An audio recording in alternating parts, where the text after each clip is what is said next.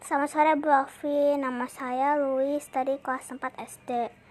Hari ini saya ingin membuat podcast tentang Natal.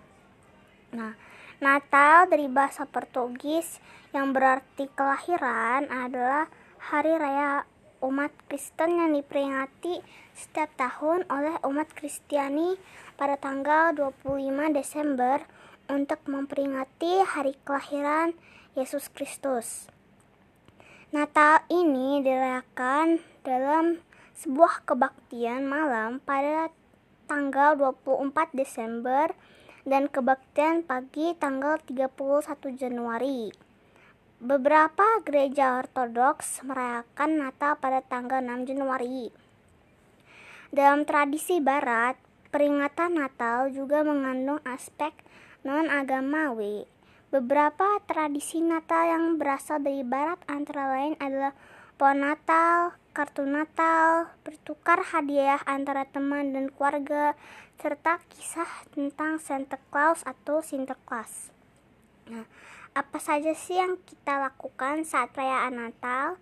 Contohnya adalah mempersiapkan kado Natal, lalu berkumpul dengan keluarga, lalu pergi ke gereja pastinya dong. Lalu, buat permainan di malam Natal disertai minuman coklat hangat dan bernyanyi lagu Natal sambil menyalakan lilin.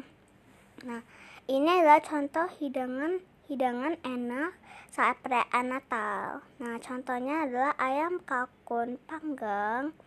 Ayam kalkun panggang khas Eropa ini bukan hanya menjadi santapan khas Thanksgiving, melainkan juga hidangan khas Natal. 2. Gingerbread cookies 3. Apple pastry Apple pastry atau apple pie merupakan makanan khas Inggris yang cukup digemari oleh orang-orang di Indonesia. 4. Popper cheese 5. Clapper tart Clapper tart merupakan kue khas Manado yang berbahan dasar kelapa, tepung terigu, susu telur, dan mentega. 6. Babi guling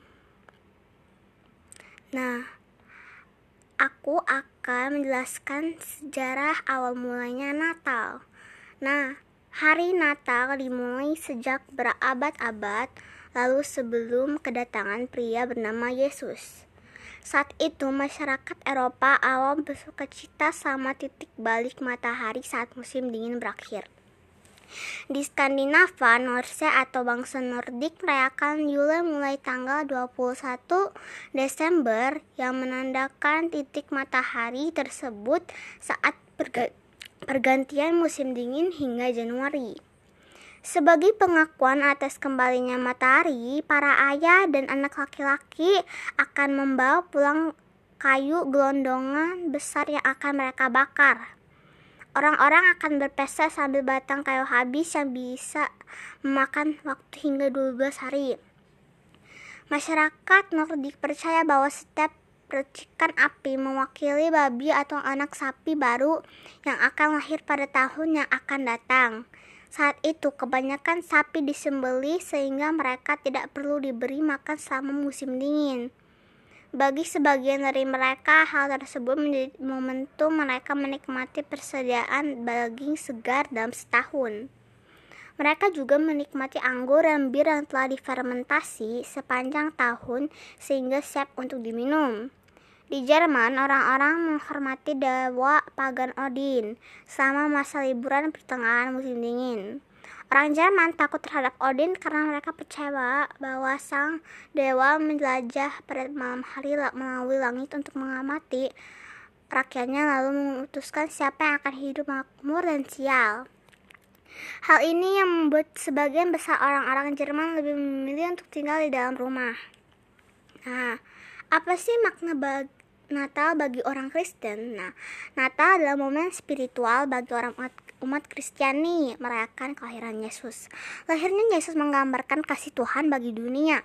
Saat umat Kristiani merayakan Natal, sejatinya merayakan suatu momen dalam sejarah ketika sebuah ramalan tergenapi. Nah, aku akan kasih tahu tiga fakta menarik Natal. Pohon Natal. Kebiasaan memasang pohon Natal sebagai dekorasi dimulai dari Jerman loh. Pemasangan pohon Natal umumnya itu dari pohon cemara. Lalu kenapa harus pohon cemara ya? Meski bukanlah suatu keharusan menghias pohon Natal, namun bagi umat Kristiani, pohon Natal melambangkan hidup kekal, karena hanya pohon cemara yang biasa, bisa tumbuh di musim dingin. Dua, hadiah terbesar Per tahun, pada tahun 1886, Amerika Serikat menerima hadiah Natal terbesar sepanjang sejarah. Negeri Paman Sam itu menerima patung Liberty dari negara Perancis. Patung Liberty yang ada di New York, Amerika Serikat ini memiliki berat 225 ton dengan tinggi 46,5 meter.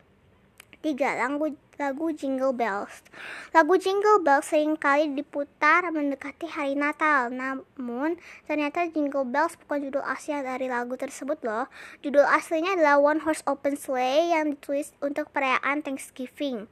Dan entah mengapa lagu Jingle Bells kini menjadi lagu Natal yang sangat terkenal di seluruh dunia.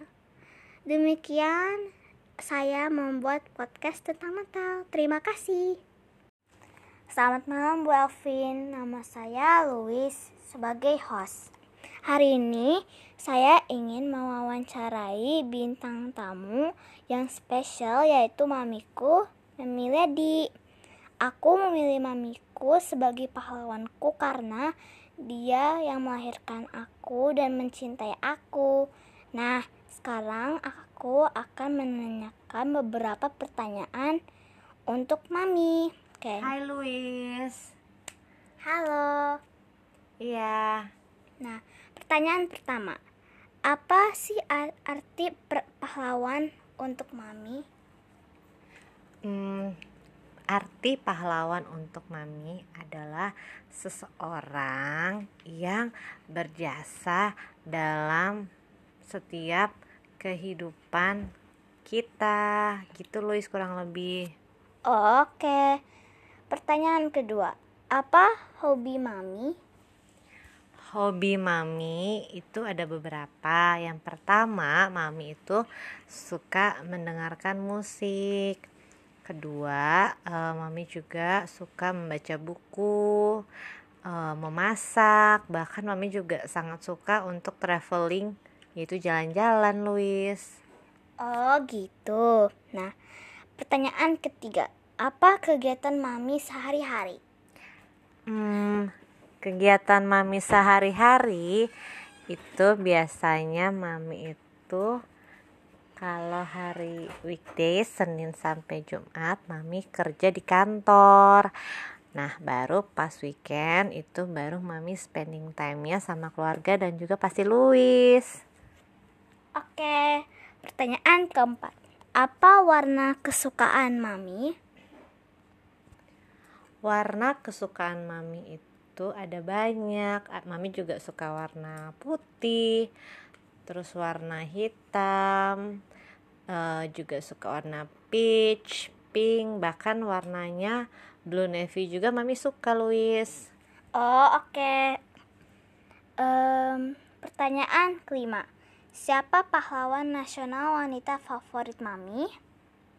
Kalau pahlawan uh, pejuang wanita favorit mami itu mami sukanya hmm, Raden Ajeng Kartini Ibu Kartini itu menurut mami sosok pahlawan uh, pejuang wanita yang mempertahankan yang memperjuangkan emansipasi harga harkat dan martabat wanita di Indonesia. Jadi karena kita sebagai seorang wanita uh, kita harus bisa menjadi seperti Ibu R.A. Kartini memperjuangkan emansipasi kita di di Indonesia gitu Luis. Oke. Hmm, pertanyaan ke terakhir, apa sih moto hidup Mami? Um, moto hidup mami dalam menjalani hidup ini apa yang kita kerjakan semuanya kita harus syukuri sama Tuhan bersyukur berdoa dan berusaha uh, selebihnya serahkan sama Tuhan yang mempunyai kehidupan ini. Uh, itulah um, moto hidup Mami Louis. Semoga Louis juga bisa mengikuti moto hidup Mami nanti ke depannya. Kira-kira gitu Louis. Oh gitu. Oke. Hmm, baik. Terima kasih Mami atas wawancaranya. Sekian dan terima kasih. Iya, sama-sama Louis. Terima kasih sudah menjadikan Mami bintang di podcast kamu hari ini. See you. Dah. Dah.